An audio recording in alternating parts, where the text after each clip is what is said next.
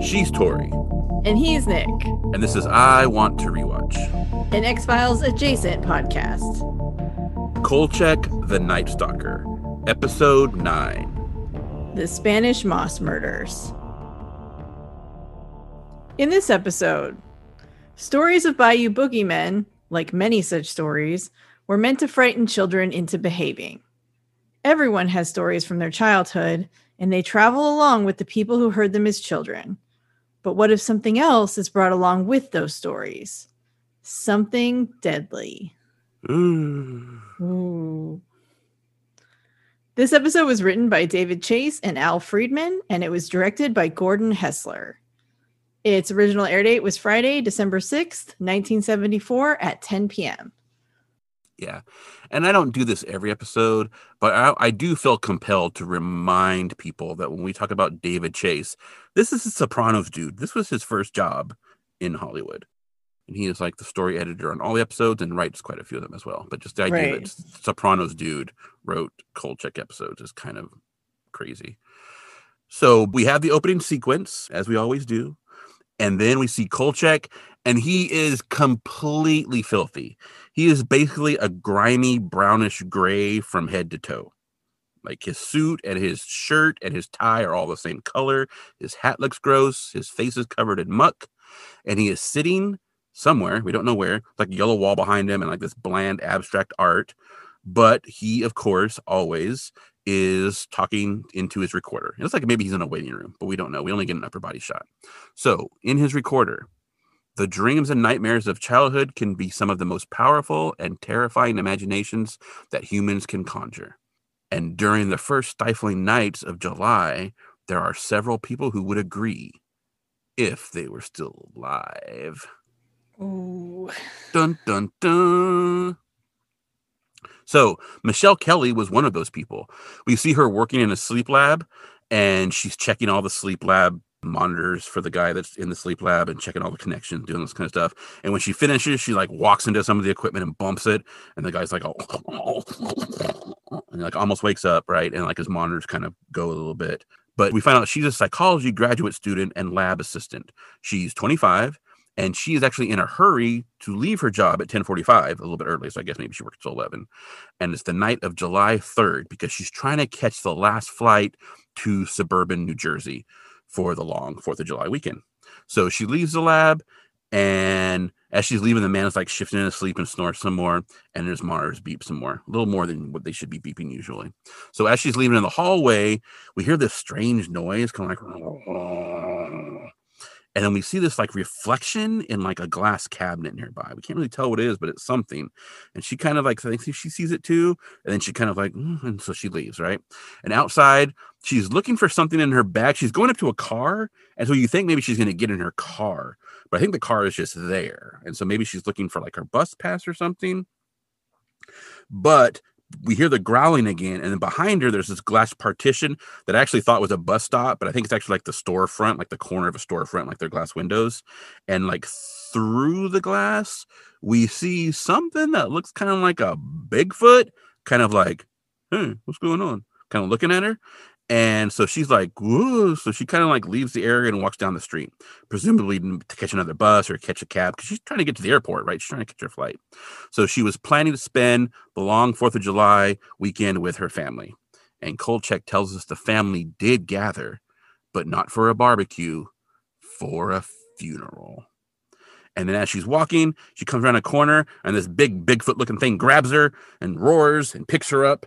And then we see like her like, ah. And then we're told cause of death, chest cavity crushed. Official police statement, hit and run auto. Ooh. Yeah, so it like crushed her to death apparently. And they were like, oh, she got hit by a car. Yeah. Because cops are good at their job. well, she has a big impact. She's on the side of the road. They don't know what happened. Yeah. Um, and this episode is cut weird.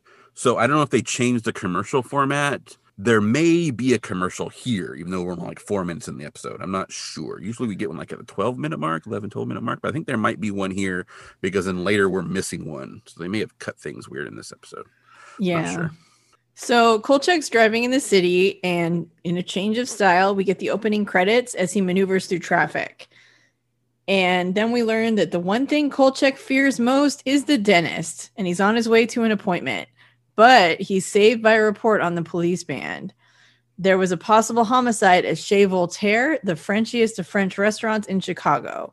So it's overpriced, abusive service, and minuscule portions. And Kolchak's not a fan, clearly, since that's what he says about it. But apparently, the value of the wine cellar at Chez Voltaire actually exceeds the gross national product of Paraguay. So they have some pretty expensive and fancy wines. Yeah, I mean, I don't know what the gross national product of Paraguay is, so I don't know that really, what that really says, but Yeah, yeah. I guess we could have looked it up. Whoops. So we get to the scene, and the French chef, his name is Henri Piaget. He is lying face down on the floor of the kitchen, and it looks like there's like some like microgreens or something like on his back, and we see like some forensic officers like picking them up with tongs and putting them into an evidence bag. So Kolchak arrives, and he starts taking photos, and then he's taking photos and he gets a dirty look from someone else who's taking photos. I think because like his flash is messing up the other guy's photos, like he's flashing when the guy's taking photos, and so he gets kind of a dirty look from him. I'm not sure if that's actually supposed to be like a crime scene photographer or if he's another reporter, but he's got like a real camera, like an SLR, as opposed to Kolchak's little like instamatic looking thing that he has. Mhm. And we are told that Piaget had been considered an artist at the level of Cezanne or Gauguin. So in like in you know culinary circles. But now that he had been murdered, he looked just as dead as any other short order cook in any greasy spoon. So again, Kolchak, not a fan really. yeah, which is funny because like when he said that, I was like, "Wait, are you saying that cooks and greasy spoons look dead?" Or I mean, I know what I know what he meant that he was Yeah. just as dead, but just the way he phrased it, it was like, "Is that?" I know it wasn't really a dig on greasy spoons, but I was like, "Hey, No, I think it's just yeah, that whole like whatever French. Yeah. who cares? yeah, Yeah, no, he definitely. when you die, has." it doesn't matter. he has no love for this this restaurant at all. It's not No, a place Kolchak so. would eat. And from what we learned last episode with his bags dinner, he probably couldn't afford to eat there anyway. Yeah, well, because he's always doling uh, out money out to all these informants he's having to pay. Yeah, his budget for information has got to be high. Yeah, and apparently a lot of his stories never actually make the paper, so I'm not sure how much he gets paid. He Uh-huh. probably gets a salary, I would think, to be a Oh, staff okay, reporter. not paper yeah, story. Okay, yeah, because he's not like a freelancer. okay. He's got a good gig. Back when journalists had salaries. Journalism paid. All right. So around the corner, and this kitchen is huge. TV kitchens are always huge in restaurants, and that if you've ever worked in a restaurant, Tori, I know you know this. That is not mm-hmm. the case. Kitchen Nope. restaurants are not big. They are very small and very cramped. But on TV, kitchens are huge. So this one has a huge kitchen. So it goes around the corner and we hear a detective asking questions of the restaurant manager. Like, I can't believe you don't have, what do you mean you don't have a night watchman in a place like this? Whatever. And so Kolchak snaps some pictures. And then Officer Johnson is like, Kolchak, you can't be here. And starts to like move him away. But the detective, who we'll learn is actually Captain Joe Mad Dog Siska, tells Johnson, like, hey, it's okay, Johnson. Like, everyone has to earn a living. So he's like, Kolchak, you know the rules. Like, just don't touch anything, get in anybody's way. And Kolchak seems kind of confused by the politeness of this, but he's like, okay, thanks, Captain Siska. And he kind of like just hangs out and listens. So Yeah, it seems strange. The police are being nice to Kolchak. it's it's a bit of a turn, but that's okay. Yeah. It's a good thing. So the restaurant manager says that Henri was always the last to leave. And when he left last night, Piaget was marinating the venison. And when he arrived this morning, he found him like this. And then he's like, it had to be that scum. He hated, he hated. And Kolchak interrupts to get a name. And Siska calmly asks Kolchak not to interrupt. And then Kolchak asks why they aren't nabbing the obvious suspect. And Siska walks Kolchak away and tells him they'll be arraigning the man in a couple of hours. And if he heads down to police quarters, then he'll be able to give Kolchak a name. And Kolchak continues to nag Siska, and he asks about the green stuff on Piaget's back. And he's like, Well, it's probably salad. I mean, this is a restaurant. And Kolchak asks if the men are collecting it in doggy bags to go back and eat at the station. And Siska laughs at the joke, and he gives Kolchak a friendly little pat on the shoulder. And he tells him, This is procedure, Kolchak. You know that. Yeah. So Kolchak is finally like, what is wrong with you? Like we used to call you Mad Dog Siska.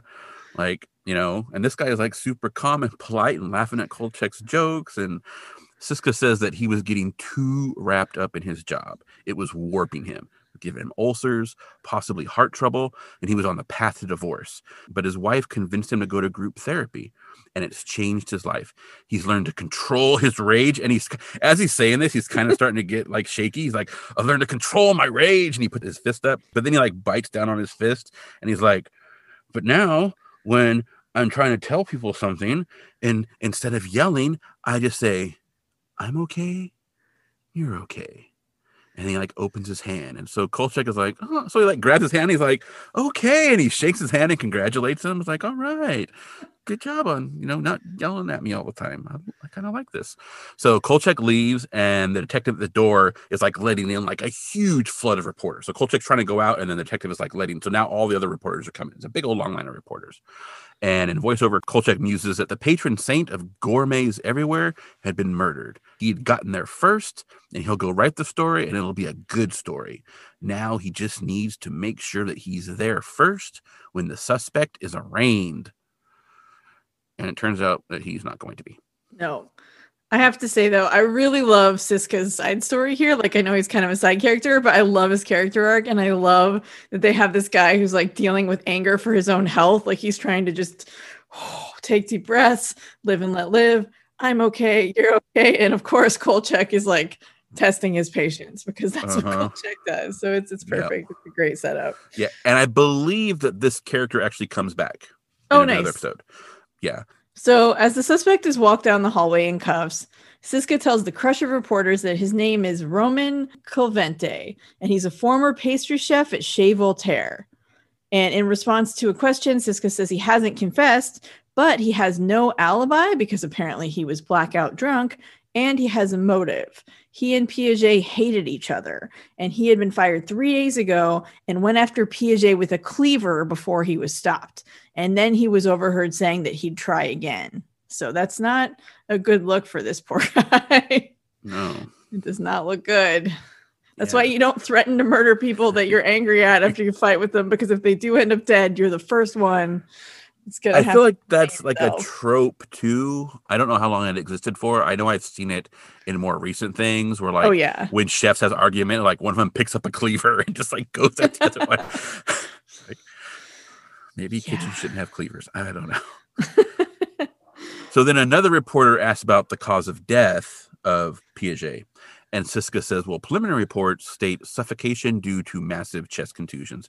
And Kolchak is like, what? I was there. His chest looked like it had been massaged by a bulldozer.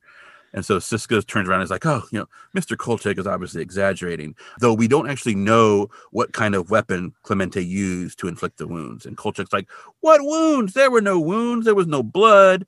And he's like, and what about that salad that was all over his body? And then, so of course, per usual, all the other reporters like, what salad? What's going on? so Siska like just like they're they've been walking down the hallway and apparently they got to his office and he just like goes in his office and closes the door.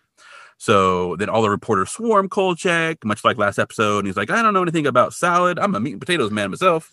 And he's kind of like, yeah, get away. And they're like, oh, you're holding out on us, Kolchak. He's like, what, me? No, never. I would never do that. And everyone kind of leaves. And yeah.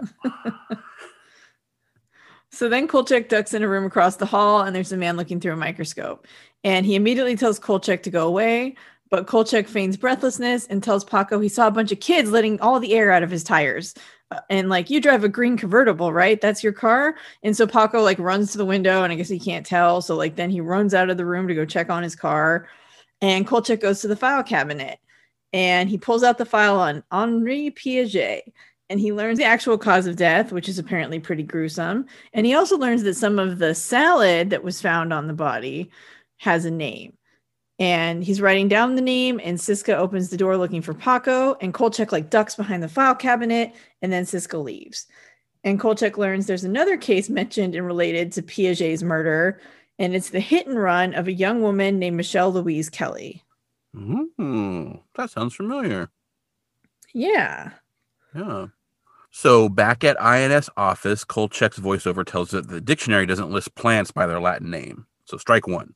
And then strike two is that when he's going through the phone book apparently there's over 2,000 Kellys in the Chicago phone book, and there are 18 of them with the first name of Michelle. So he is going to have a lot of footwork ahead of him tomorrow.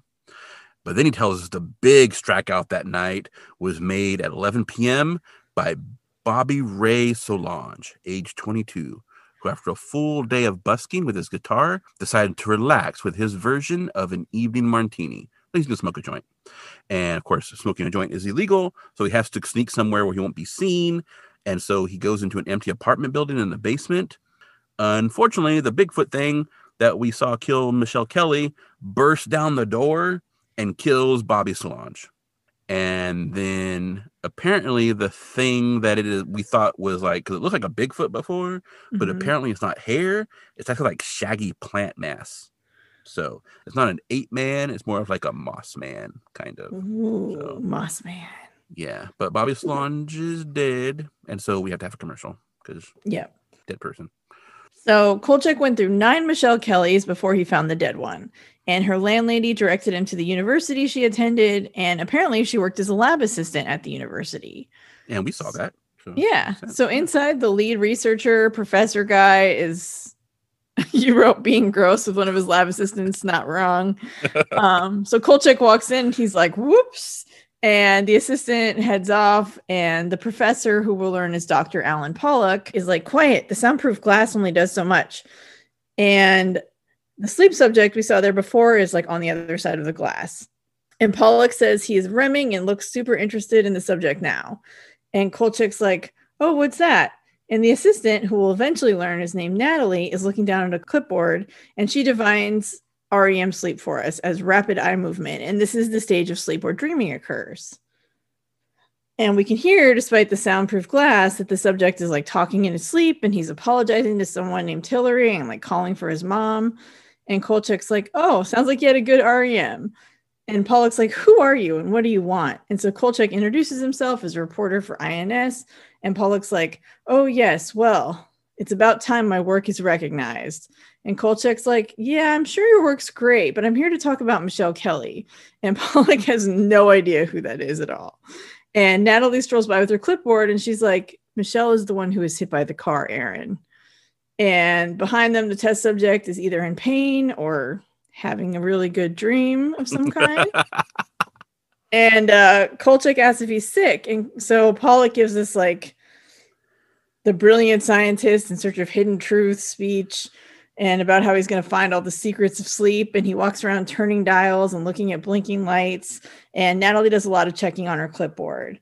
And we learn that this test subject actually suffers from narcolepsy, which is a disorder where like you fall asleep at times would should not be opportune to fall asleep. Like if you're not necessarily driving, but in situations where you like need to be awake, you'll like fall asleep like in class and stuff where you shouldn't you should be able to stay awake and you can't. I think sometimes it's actually it gets induced by like excitement. Like so you, you might get you might get excited and you'll fall asleep because he does mention. I mean, not that I'm using this episode as like my research material for narcolepsy, but I know I'd heard previously that sometimes like people will be like like in the middle of sex or like when something exciting like they get scared and they'll like just boom like you know like some sometimes it's like a reaction like your heart rate goes up and then boom you get hit with the narcolepsy so you'll fall asleep. Okay.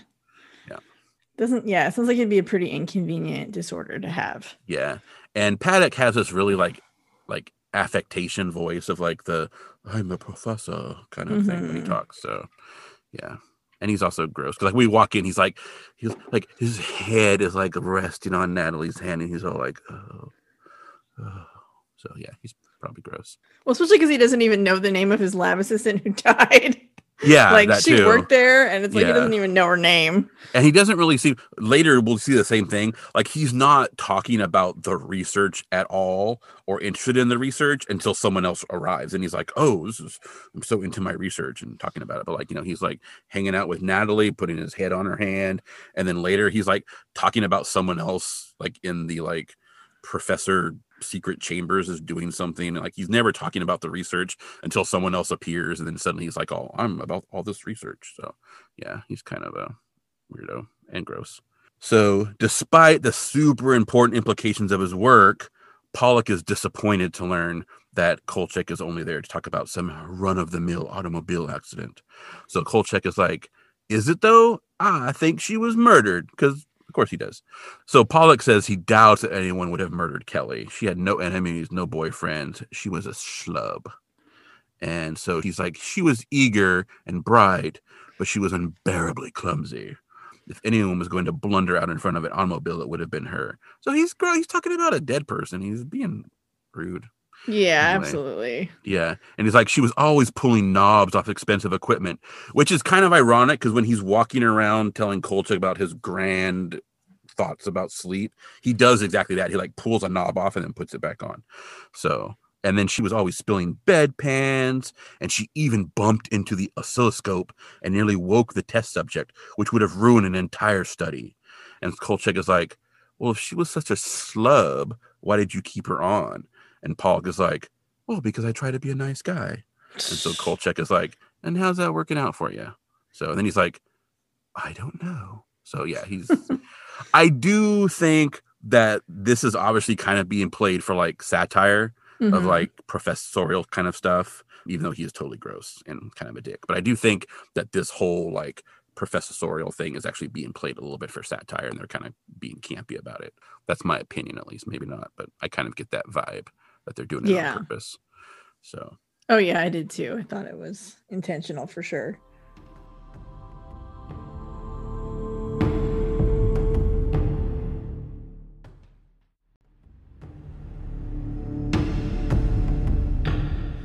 So Kolchak's at the Chicago Botanical Gardens and he's talking with a woman who is working on something else and basically is like busy, doesn't want to deal with Kolchak. You said she obviously hates her job. I didn't get that vibe so much. I thought she just had a lot to do. I didn't want to deal with Kolchak.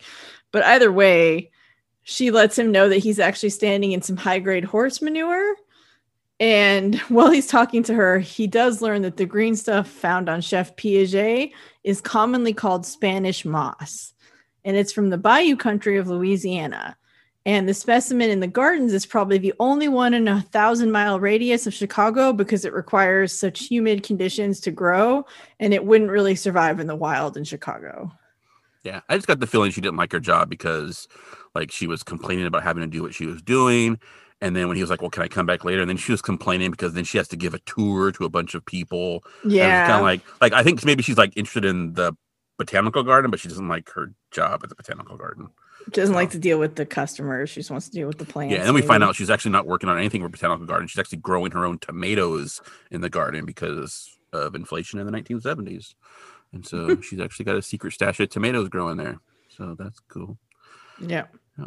So then it's night again, and Kolchak has spent the entire day unsuccessfully trying to find any connection between Michelle Kelly and Chef Piaget. And there just isn't one. So he can't figure out why someone would kill both of them. But he does receive a message from a doctor who's one of his informants. And Kolchak had apparently put the word out that he wanted information on any injuries that involved crushed chests. So after being made to pay $20 in advance, Kolchak is told about this dead on arrival who was brought in, Bobby Ray Solange, who was found in the basement of the Champlain apartments.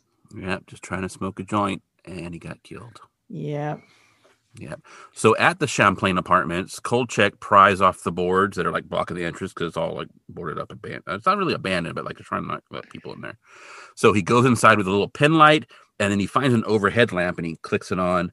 And the place is just a dump. There's like just like stuff everywhere, like old furniture, and just it's not like you know, it's like being used almost like as a storage room or something. It looks like. And then a maintenance man walks in and he's like, What are you doing here? The manager wants this area closed off permanently because apparently kids are making out there and they're smoking cocaine. and like last Thanksgiving, some guy stabbed his girlfriend down there. And then last night, a hippie was crushed to death.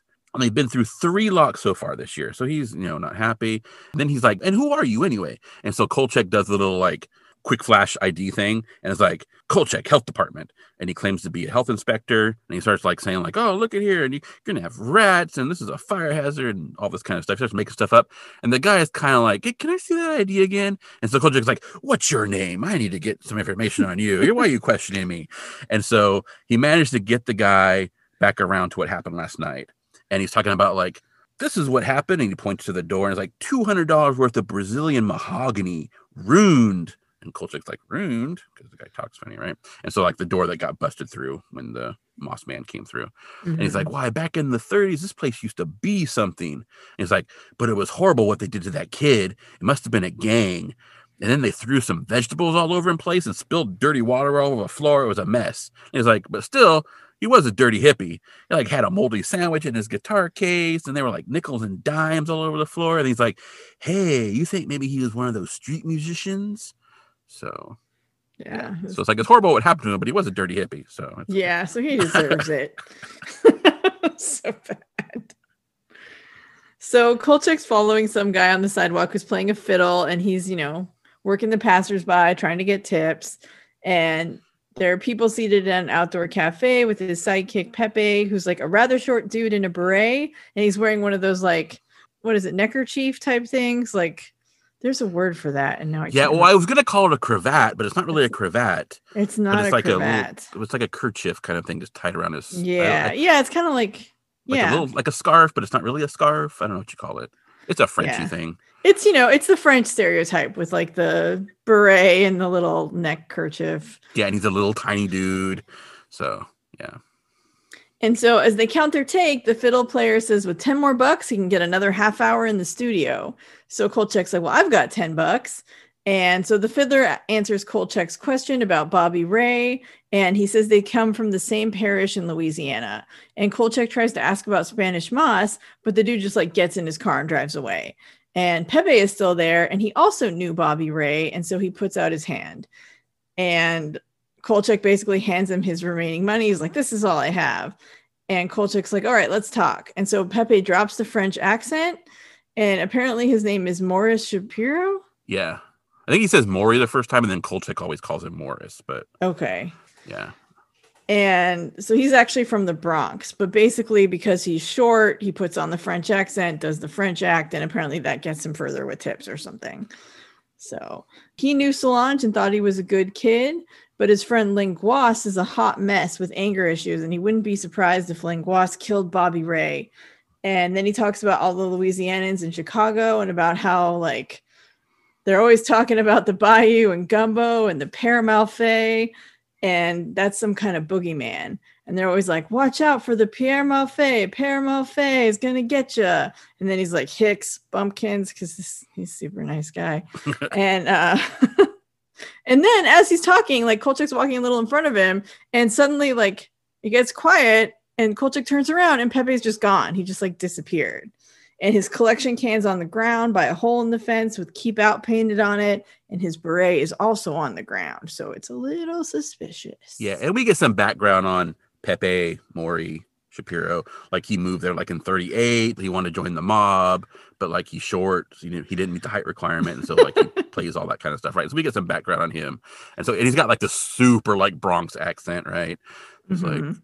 But Kolchak is like, you know, he picks up the, the little tin can and then he picks up the beret. And he's like, hey, hey, Pepe. Pe-" And he's like, Morris, stop messing around. And so he, he goes through the old fence because he thinks he's just messing with him, right? And he calls out for him in the enclosed alley. And we kind of hear that like growly kind of noise again. And Kolchak obviously hears it too. And so he goes up this landing because he's like in like, I guess the fence is like blocking off like an alley or something. It's like an, like an enclosed yard or alley or something like that.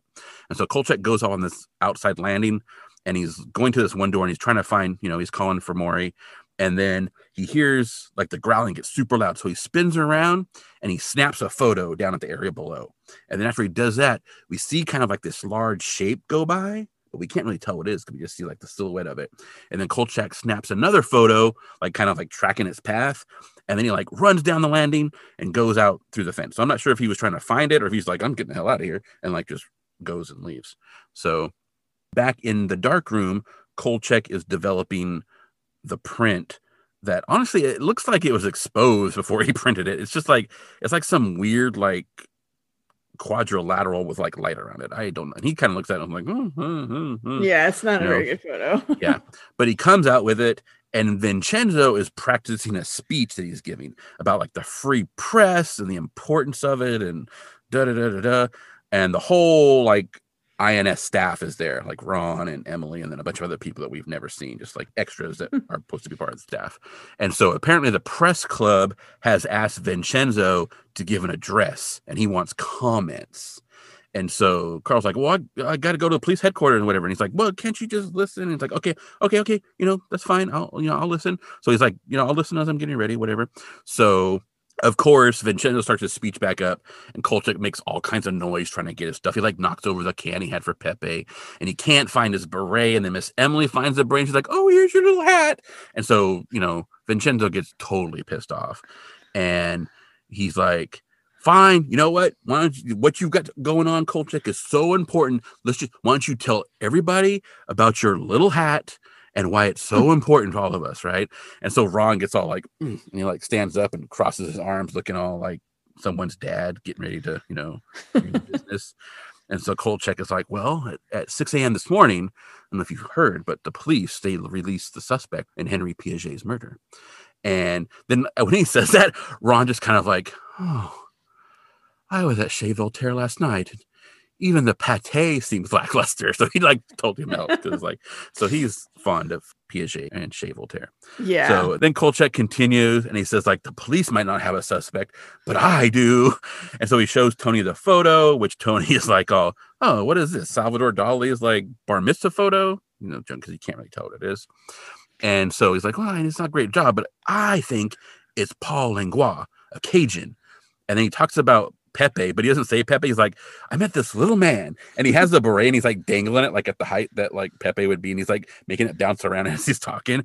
He's like telling me about Langlois, and then he was snatched right before my eyes, and he thinks Langlois killed Pepe to keep him silent. and Tony's like, a little man disappeared.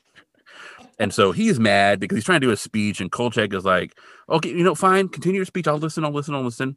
So Vincenzo's going through his speech, and like part of his speech is talking about like yellow journalism and sensational ballyhoo and inflammatory gimmickry. And so he's like totally directed into Kolchak, right? Because like he's already mad at yeah. Kolchak and this kind of stuff. and but as he's talking, Kolchak is like grabbing all his stuff, and then he sneaks out the side door and disappears. And then like Tony finishes and looks up and Kolchak's gone and he gets all flabbergasted. So yeah, poor. Which is kind of like like all the rest of the staff there, but like he's upset that Kolchak left. So like he obviously has like some esteem for Kolchak. Oh yeah, no, and, he like, wants his opinion. He does, and he wants Kolchak to respect him, and Kolchak just doesn't at all. I mean, he respects him a little, but he clearly doesn't respect him enough to listen to his speech and give him feedback. So yeah. So at police headquarters, Kolchak is trying to sell his idea to Siska, and Siska starts screaming at Kolchak and threatens to drop him down an elevator shaft. And Kolchak's like, "Whoa, whoa, what happened to I'm okay, you're okay?" And Siska has like lost it. He's unhinged. He's like, you know what, Kolchak, you're actually not okay. And the people running my group therapy can never imagine as someone as unokay as you. And you have single handedly taken a year and a half of group therapy and sent it right down the drain. And so he's like completely lost it. And Kolchak's little man is a job for missing persons. And Paul Langlois has an ironclad alibi. He's been monitored 24 hours a day because he's a volunteer in a sleep study at the university and he's been asleep for six weeks. Yeah. So mm. Kolchak finally broke Siska's patience and finally. and he is, oh my God, he has lost it. He is screaming at the top of his lungs. Yeah, he is, he is not happy. That must have not actually been like super pleasant to be in that scene doing that as like the person hearing it because that is super loud. It is. I had to like right turn there. it down. I was like, mm. yeah, and he's like, and, and, he really is into it too. The actor, he's like shaking, and you can just tell he's like totally just like going at it. So, yeah. But then we have a commercial. No one died, but we have a commercial. So and then we are back at the sleep lab where Paul Langlois has been asleep for six weeks. And Kolchak comes in and he he tries to play it like, so Dr. Paddock, I was talking to my editor, and he thinks that your work actually is good. And I did some research, and I think that we should do like a series of feature articles about you. And so Paddock kind of just shuts him down. It was like, I don't know if you take me some woolly headed intellectual, but the police have already been here, and like I sent them away, and I'm gonna send you away just as well.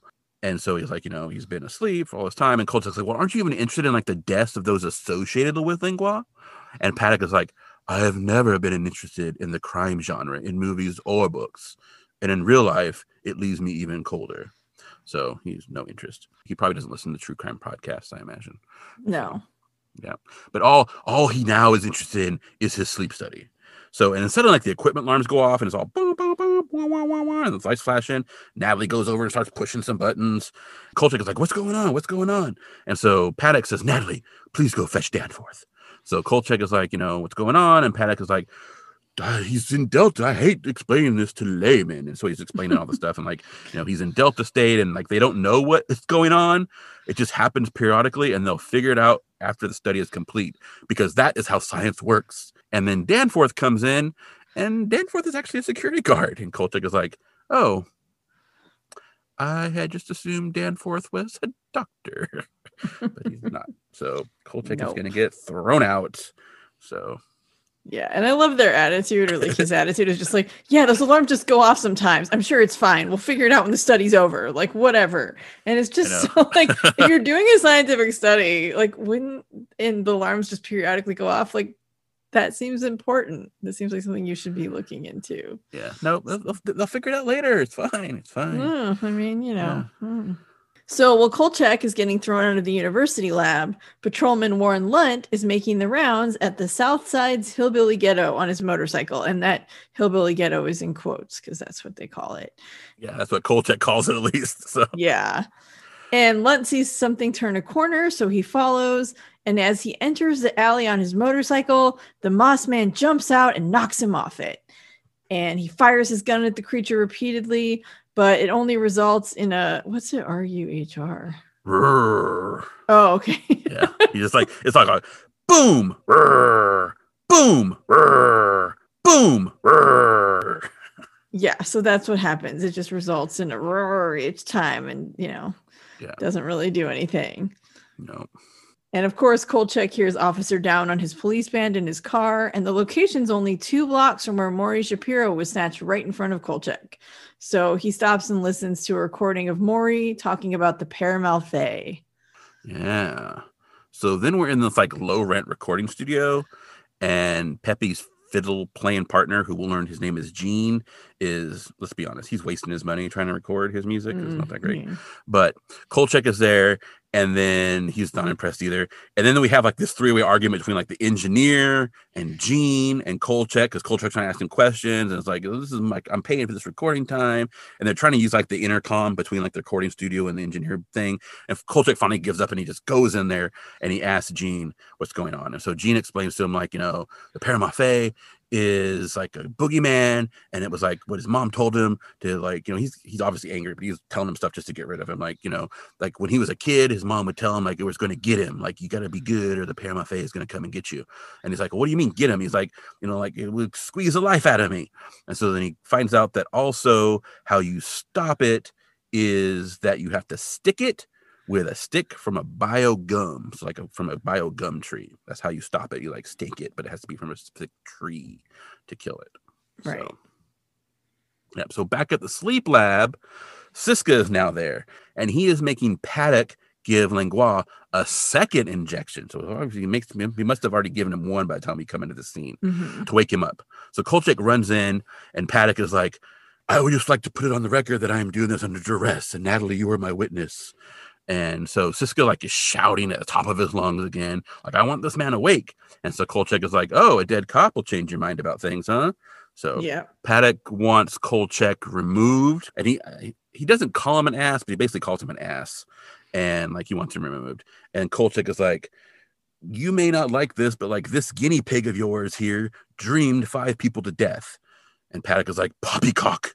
And so Kolchak basically explains the story that like, after six weeks in sleep, Langlois has somehow entered a mental state that no one has ever been in before, and it has given him the power to manifest his dreams into reality.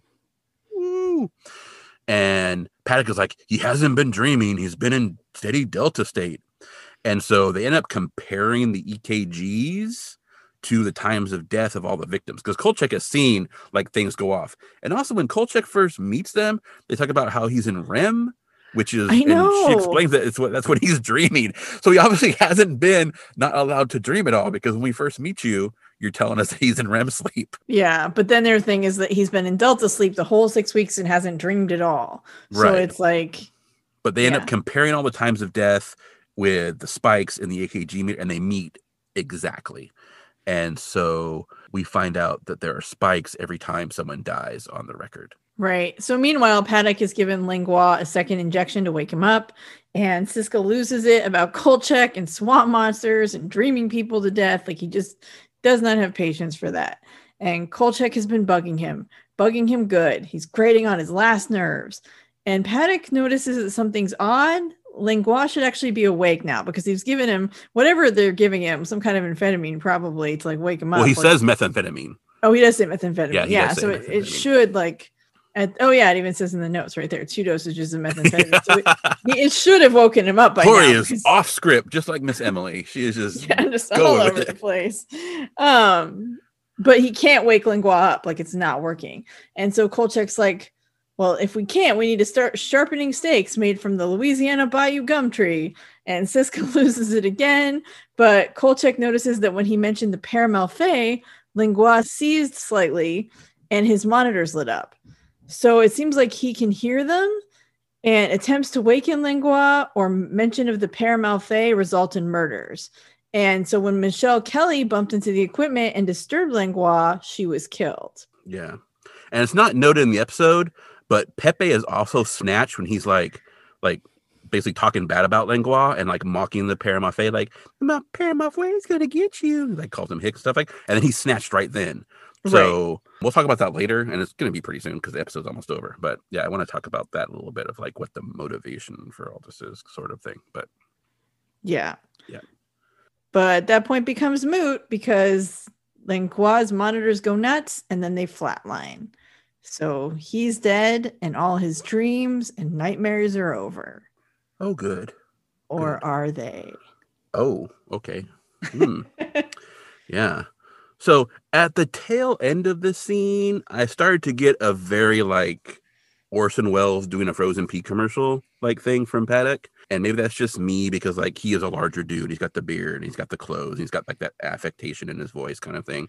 But it also could have actually been intentional as part of like the satire. So I'm not sure. So I'm not sure if I'm just like making connections or if they actually were going that direction as well. Like, you know Mm.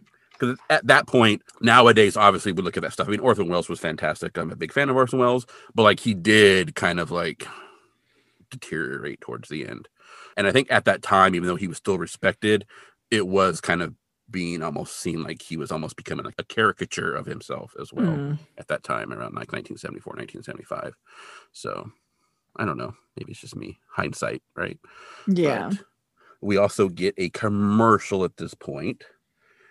And then when we come back, Carl is entering the INS offices, and Bruno, the janitor, is mopping up the floors. And Kolchak is like, Hey, Bruno. And Bruno's like, Hey, Kolchak, you getting any? like Kolchak, like getting any? Like laughs, right? And he's like, What happened? Because like Bruno's mopping up the floor and like so there's water everywhere. And he's like, Oh, the like the ceiling's leaking, like drip down from below. So like the plumbers will be here tomorrow. And he's like, and Kolchak's like, oh, you mean like next week? And so they both laugh because they realize like it's not gonna get taken care of tomorrow. So, and then so Kolchak sits down at his desk, and Vincenzo and a couple of members of the press club come in, and they're all like super gregarious and like talking and laughing, and they're all in their tuxedos, and Ron is kind of behind them, but Ron is like super silent. He's all just quiet, and Tony is kind of upset that Kolchak didn't come to hear his speech because it was a huge hit. He got like a standing ovation, and then Kolchak is like, "You cut it short, huh?" And he's like, "Yeah, I cut it short." And they loved it, so they've been celebrating. And apparently, Vincenzo can hold his liquor. Like he gets like antacid problems a lot, apparently, like from eating. But he apparently can drink because they apparently have been celebrating. They closed down the press club bar, and then he says they closed down Little Dublin, which at first I thought was a bar, but I think it actually might be like an area of the town. So they may have made the rounds in Little Dublin and closed down all those places. And then Mhm. he's got liquor in his office. So they're going to go in there and drink some more. So he's having a good time. And he wants Kolchak to come in, even though Kolchak didn't come. He's like, "Come on, celebrate with us." And Kolchak's like, "No, no, I got, I got, and maybe next time I got to finish the story." So he goes. They go in there and drink, and then Ron is just looking like a lonely little boy, just like standing by the door, just all like, hmm. He's in his tuxedo, and Kolchak's like, "Ron, good night." And then Ron just kind of like turns around and leaves. So I don't know if like Ron's hurt because like he didn't get specifically invited to go drink, or if just like that's not his thing and he feels out of place, or I'm not sure what's going on. But yeah, I don't know either. It's like kind of like poor Ron, and then kind of like ha ha Ron. So and we hear glasses clinking in the background, so they're having a good time in there. So. Yeah. So Bruno's still mopping, and Kolchak sits down at his desk and he grabs some papers on the side of it, and he notices his desk is all wet. So he wipes up the desk and he's like moving stuff out of the way so we can get the water. And he reaches into a drawer and he shouts because there's like a piece of Spanish moss. And so he like throws it out. And Bruno stops mopping. And Vincenzo and the press club members come out of Vincenzo's office. And Kolchak realizes the ceiling isn't leaking. The Père Malfait was there looking for Kolchak and it's existing outside of Langlois' dreams now. And it heard him talk about making a spear out of the gum tree, and it's coming to kill him. So Kolchak is like freaked out, and he's like, "I gotta go. I gotta deal with this problem." Mm-hmm. So he breaks into the botanical gardens and he snaps a branch off the bayou gum tree, and with his knife, he sharpens it into like a stake type thing, so it's pointy at the end. Yep, because Kolchak knows a few thing about stakes. He does. He yes. does. He has some experience with stabbing things mistakes. yep. So he drives downtown and he pries up a street hole cover, manhole cover with a crowbar, and he goes down into the sewers with a sack of stuff. And I'm not sure what's all in the sack because there is a lot of stuff in the sack. There's like something that's like rectangular box looking thing or something. You can see it from the shape of the bag, but we're assuming that his gum stake is in there as well. So, mm-hmm. yep. You know, when he gets out of his Mustang, before he goes over to the manhole cover and pries it open. He gets out and he's actually wearing a trench coat, like the old, like you know, the like the stereotypical, like you know, like tan trench coat thing over his suit. And then he takes it off and he puts it in the car and then grabs the stuff and then goes over to the, the street. And like, I don't know if that's a one off. Like, it's not something we would like. It's not congruent with Kolchak and his iconography because usually it's just it's just his seersucker suit, right? So I kind of find it interesting, like for that reason, because like Kolchak was wearing a trench coat. That's new. I've never seen that before. So huh. in the early movies, he does wear some different clothes. Like at some point, he's wearing like his seersucker jacket, but he's wearing like like light brown pants. It's like his wardrobe kind of. I think in the Night Strangler, he pretty much has got this suit, like it's transferred to this suit only. And then obviously in this show, he just wears that suit all the time. But I think in the early parts of the Night Stalker movie, he does wear some different clothes. They're similar, but they're different. And then he goes to just the the light blue, like seersucker striped suit and the light blue shirt and the tie and all that kind of stuff. So, but yeah, like a trench coat, huh? Interesting. Hmm. We'll have to see if it comes back. Yeah, maybe. I don't know. So in the sewer, he gets down in there and the water is like up above his knee in some spots and actually up to like the inseam or waist in other spots because the ground underneath the water apparently is uneven. So that's going to probably work out super well for Kolchak later, I imagine. And there are like rats on the wall and there's like some rats swimming in the water. This is all, I think, pretty much stock footage of like rats swimming in the sewer and on the wall, but like we see them. And then there's also some growling noises as Kolchak makes his way through the main tunnel of the sewer with his sack. So yeah. it is lit though. They have lights in the sewer, which is nice. He doesn't have to have flashlights, so that's good. Yeah, so, yeah. That's helpful.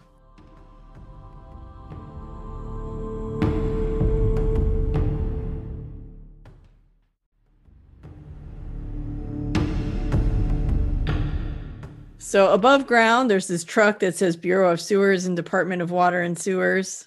And like the guy driving it must see the open access hole in the street because he like pulls over and puts the lid back on. So yeah, this dude must be pretty strong because Kolchak was really struggling to get that cover up and like to move it. And the dude just like slides it and covers the hole. He's like, oh, okay. And it goes down. Yeah. So I was like, whoa, okay. I guess you do that for a living. So. And then back in the sewer, Kolchak finds Pepe's body at the mouth of a smaller side tunnel. and the growling noises grow louder. So he's like, okay, I need to get out of here. So he climbs up the first ladder he sees, but above ground, we see the truck in the alley backing up and stopping with one of its wheels right on top of a street cover. So, like, he can't get it open. So, from below, Kolchak tries to dislodge the cover, but obviously he can't because there's a truck parked on it. So, bad luck. Picked Yeah. the wrong one. Yeah. So then he climbs down because he needs to get to the next access point so he can get out, right? He's still like, I need to get the hell out of here. So he climbs down, but then a short distance away, the Père Malfait rises up from the water. And Kolchak is like, ah! and he runs. And so, of course, he trips and he falls flat into the water. Boom. Disappears into the water. So the creature lunges at the spot where he was and is like grasping under the water, trying to find Kolchak. And then we see Kolchak, he's like some feet away, like behind the monster. We see his head pop up out of the water and he's looking, and then he takes a breath and he goes back under the water. And the Père Malfait is like working his way through the tunnel, like just grasping at the water underground. Mhm. So then Kolchak emerges once again and he dives into like the side tunnel. But the creature hears that, and so it turns around and goes over to that location. But it didn't realize that he was in the side tunnel, so it's still like working the main tunnel, like just grasping under the water. And then it eventually passes by the tunnel. So then Kolchak splashes out of the tunnel to run, but of course it hears that and so Mhm. chases him down. So he gets to the ladder that he had tried to climb before and he grabs the bag of stuff that he had dropped because when he was like, ah, he like dropped his bag and everything. So he pulls out the gum stake and he stands behind the ladder, like as like some sort of protection between the ladder and the wall. And then the Paramafe is coming at him. Yeah. I don't know. so the Père Malfait reaches him, and Kolchak jams the spear into the creature's chest, and it like howls and stumbles backwards, and then it disappears into the water. And Kolchak like collects his wits, and then he kind of stumbles down the tunnel and finds another exit. And then we see a completely filthy Kolchak is back talking to his recorder. And we can see he's actually in a hospital's waiting room. It looks like maybe, or maybe like a doctor's office. It's kind of unclear. But the supporting evidence of his theory, i.e., the body of the monster, has washed away to the Chicago Sanitary Canal by the time police arrived on the scene. So they don't have a body, they don't have proof that the monster existed. So he's like, why call it a theory? It was obviously a fact. I witnessed it. That's right. So somehow Langlois, in his special dream state, had created a palpable horror. And when Kolchak checked in with the sleep research lab, later he found that Dr. Paddock had lost his taste for research, apparently. He shaved off his beard and he moved back to Long Island to work in the family shoe business. And then Kolchak is like, but what about Paul Langlois, the subject of that research? Well, he's just dead. And then Kolchak sneezes. So he may have caught a Mhm. cold in the sewer. And then it's the end credits, and we're done. Yep. So That is the episode. that is the episode. So Tori is our resident French person. So she may correct me if I am wrong here. Um, yeah, uh, my pronunciation isn't always great. Like I'm good at reading it and understanding it, and like if people speak to me, I can usually figure out what they're saying. But like my my personal pronunciation, my French teacher would be ashamed. So I apologize, Mr. from for my horrible pronunciation of French.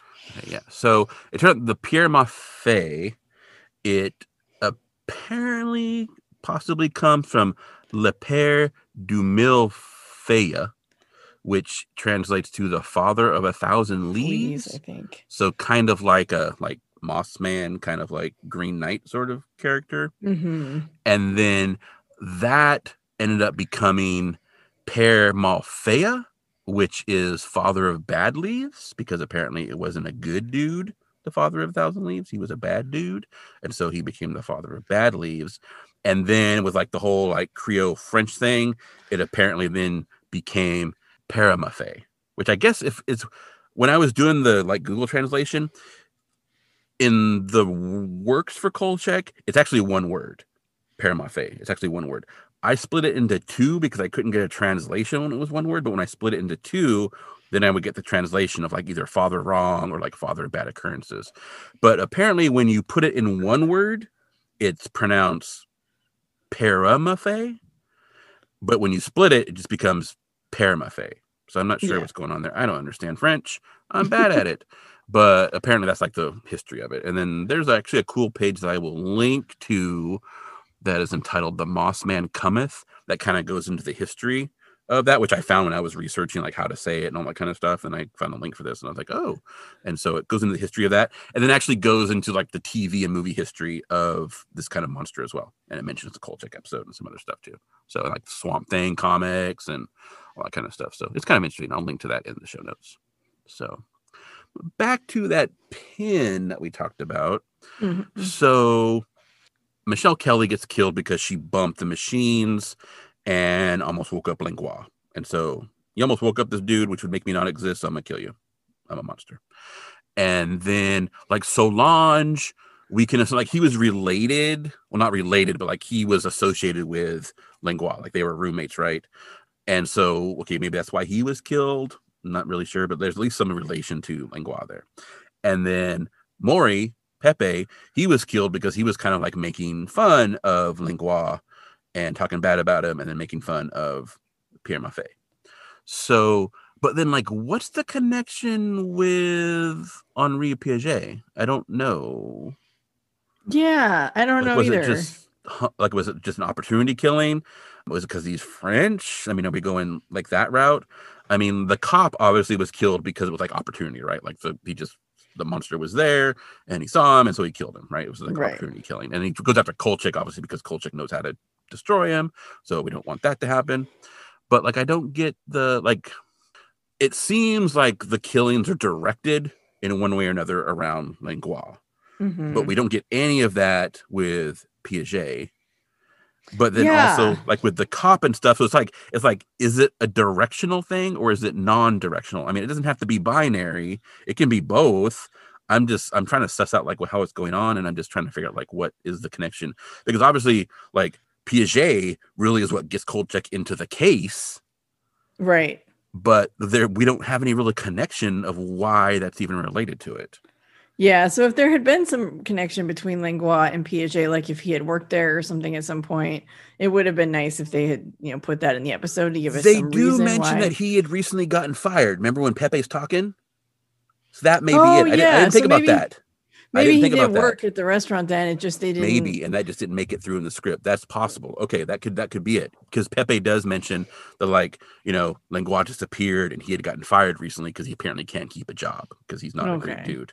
Yeah, so, so- maybe he was working as a dishwasher or something. okay. fired. I don't know, but it would be nice if they were more clear about that because you're right. Yeah. Like everyone else has this direct connection, and then it's like, what's this deal? Who knows? Yeah, and then like once Langlois is dead, then what's the like? Is it just like I'm gonna roam around and kill people, or is it like because it sounds like even like the mythology is like you know he's gonna go after the bad kids, like you got to behave, that kind of thing. Like he's a boogeyman, right? so It's not just like some roaming monster going around killing people. It seems like there is there's still like some direction to why he appears and kills you, but yeah, I don't know.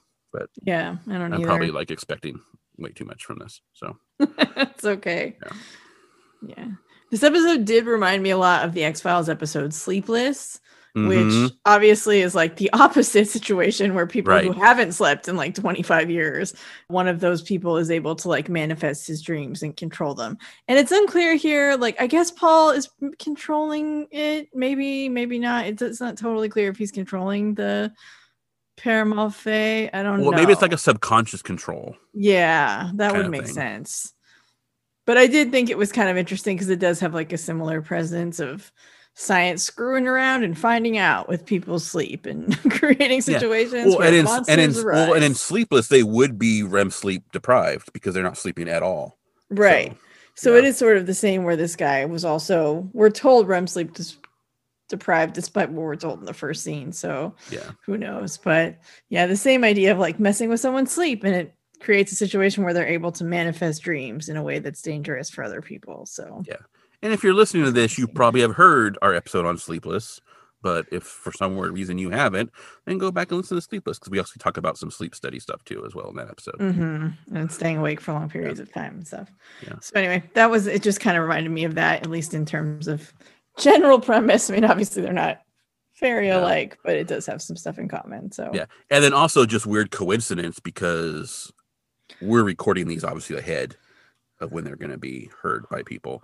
But yesterday we recorded Fresh Bones, which is all about like Louisiana like stuff is more of like like you know voodoo kind of stuff, but it is still about like people from Louisiana moving and bringing their like stories up and that kind of stuff. So kind of a interesting little coincidence with that too. Yeah, totally. Oh, it's all connected, to the man. It's all X-Files. connected. X Files adjacent, I think. I mean, well, that's why. Yeah, that's why we're watching this show. it is fun to point out those connections when we find them. Yeah, and then as we mentioned last episode, Richard Kiel does play the Père Malfait in this episode. He's gigantic, right? Yes. He actually looks much better as a monster early on than he does at the end. At the end, it's kind of just a wet, gross mess. Because in the especially in the first scene when he catches Michelle, it looks like he is a freaking Bigfoot, which made me. That's why I went back and looked at the Six Million Dollar Man. Because I was like, oh, is he the one who played the Bigfoot in the Six Million Dollar Man episode? But that was Andre the Giant. But he actually looks like a Bigfoot there. But then, like in the sewer, he's just like it's all like it's all stringy and gross. And I don't know if maybe because it's wet or it's because of a different costume. But he definitely does look like a Bigfoot in the earlier scenes. So Yeah, I know he definitely does. And like at the end, like his hands are totally out of the like. mhm. There can there's no costume or moss on them at all. So it's like yeah, well, there's parts of his there's parts of his body too, like in one part, like when he's like we see from behind when he's grasping down the water, like his shoulders kind of exposed. yeah, so, you like- kind of see the zipper a little bit. So Yeah, it's but you know, hey, they did what they did. It worked. It's okay. I thought maybe you could actually see his underwear through the costume at one point too, but I may have just been like imagining that. I don't know. like if he was wearing like, 'cause it looked like he was wearing like it looked like you could make out like black trunks underneath the costume, but I Oh, could be okay. just imagining that. Could have just been shadow. I don't know, or it could have been he was wearing black trunks under the costume. So Yeah, I don't know. white ones would have been you probably would have noticed that. So. Yeah. So, what good. did you think of this episode? So I actually enjoyed this one a lot more than the last one. Um, I thought it was. I mean, like the last one was fine, but this one just. I feel like the side stories were a little better. Like I really like Siska. I thought that was funny, and I just I don't know. I thought it was good. I liked Vincenzo having a win, even though it wasn't a win we see on screen. But he gives a speech. It's well received. You know, he he has a win. That was nice. Yeah, and he, like I Um, said, he apparently can drink Yeah, he can. because they closed down at least two, if not more, bars that night. Yeah, well, he's a journalist in the 70s. I'm pretty sure it's a job requirement to hold your liquor. I, I think I'm going to rate it a seven because I thought it was pretty good. I was entertained. I liked it. I thought it was a pretty solid, good episode. All righty. I hmm. I think let's see. Um, I am kind of holding the vampire as my guide for like what can it. Cause I gave the I gave the, I gave the vampire an eight, and then even though I assume like you know prior to watching it, I kind of assumed that the werewolf was gonna stink just because from what I'd seen of it. But that also got an eight. So those are my 2 highest Mhm. episodes. So I kind of use those as a my my what am I gonna do here? I'm not sure that this is at that level. It's close though. So I am also gonna go with a seven. Cool.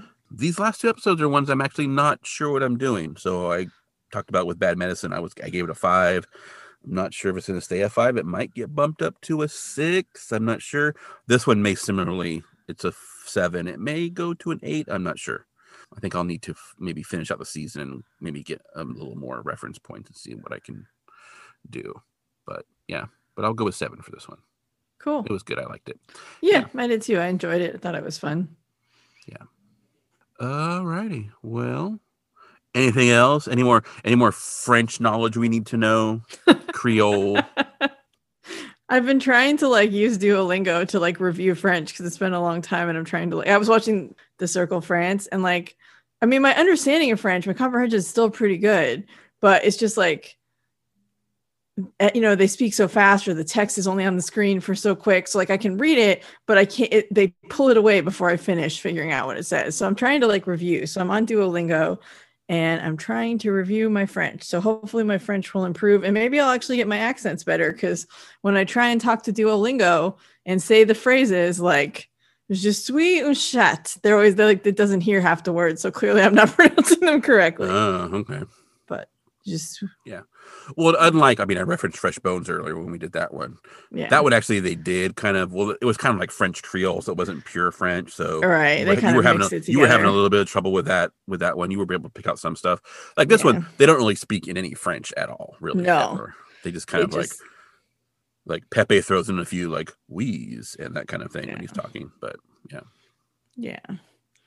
But yeah, French is a cool language. It's really I took 4 years of it in high school. I took a year in college. Like I've done a lot of French. I should be way better at it than I am, but you know how it goes. You don't use it and then it and then I took Japanese which got all mixed up in my brain. So sometimes I'm speaking Japanese or French and like I try and insert a word from the other one, which is super fun cuz oh, okay. yeah, Oh. 3 years of Japanese. My brother That's interesting though, because that actually is how if you're really from what I understand, I don't like I I can barely speak English. Um from what I understand is when you actually are really getting a link like they always say like if you're if you're constantly translating when you speak, then you're not grasping the language, right? You're constantly doing a translation in your head. But like what you said, if you're sometimes inadvertently slipping in different words, then it sounds like you actually do have it in your head. You're not actually doing translation because if you're doing translation, you wouldn't be that wouldn't happen, right? You would Yeah. that actually is I mean, it sign, just I depends. I used to be really good at it, and I did. I mean, I took a lot of it. Like by the time we got to fourth year French, like we had books in French we were reading. We read The Little Prince, La Petite Prince, and we like you know read that whole book in French as like part of our Oh, like wow. final thing, and like we would do like all sorts of like you know conversations. And my French teacher was really good about making us like listen to French stuff and then like repeat it and also write down what was being said, so you get a lot of the verbal, like you you get a lot of the heard French as it's being spoken, not just like television shows that are about learning French, but actually Mhm. like real conversation. So my teacher was really great. He was amazing. And I learned a lot. It's just, again, haven't really used it much. And so I'm very rusty, Yeah. which is I mean, too I took bad. I took two years of Spanish in high school, and to be honest, like my friend Joe and I, we would have like the handbook of the Marvel Universe like tucked into our textbook during class and not know what the hell was going on most of the time. Oh, see, and so- I would try and read comics in French or like I tried. I read a couple. I read the first two Harry Potters in French because like I read them in English too, but like I had them in French Oh. because like they're simple enough that I could read. Yeah, we weren't reading Spanish copies of the handbook of the Marvel Universe. We were just reading the handbook of the Marvel Universe in our Yeah, books. So, because it was a big book, it could hide a comic. It was sweet. So, yeah. My French uh, book was very big too, and I have the five hundred one verbs book, and Yeah. So, you know, textbook makers, maybe don't make your book so big because it's really cool to hide comic books in there. Um, anyway, I don't know if that's still a thing or not. Yeah, People are probably just looking at shit on their phone now. So, yeah. I'm old. probably. Ah, kids. Anyway, they're, they're, they're contraptions, they're phones. Sir. So, anyway, au revoir, of bientôt, Uh, mm, a bientôt. I think. I think you have to say the ah before it. See, I'm rusty as shit. yeah, I can't even. Mm. I Want to Rewatch is hosted by Tori and Nick and recorded at Black Cat Studios.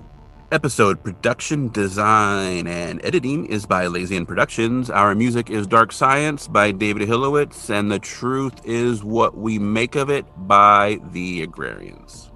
Our premium feed is where you can find all of our X Files adjacent bonus episodes covering television and films that are, you guessed it, X Files adjacent. If you like these bonus episodes, tell a friend about our Patreon page. We'd love to have them join us. Speaking of which, be sure to join us next time as we rewatch episode 10 of Kolchak the Night Stalker, the Energy Eater. And try to figure out if The the, truth, truth is still still out out there.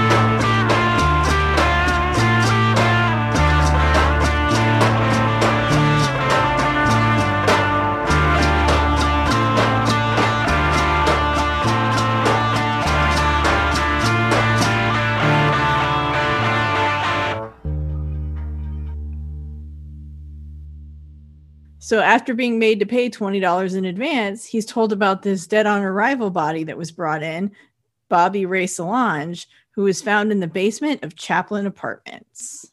Champlain. Champlain Apartments. Did I spell it wrong? No, I I, just can't read. Okay, because all everything everything in here is is Frenchy, right? It so is, we're getting that kind of, and that's where we're getting the tie to Fresh Bones because it's all like Louisiana legends kind of stuff. I was like, oh, interesting. Yeah, it was good timing. So he's found in the basement of the Champlain Apartments. Okay. Can you just read like after being made and just run it all together for me? Yeah.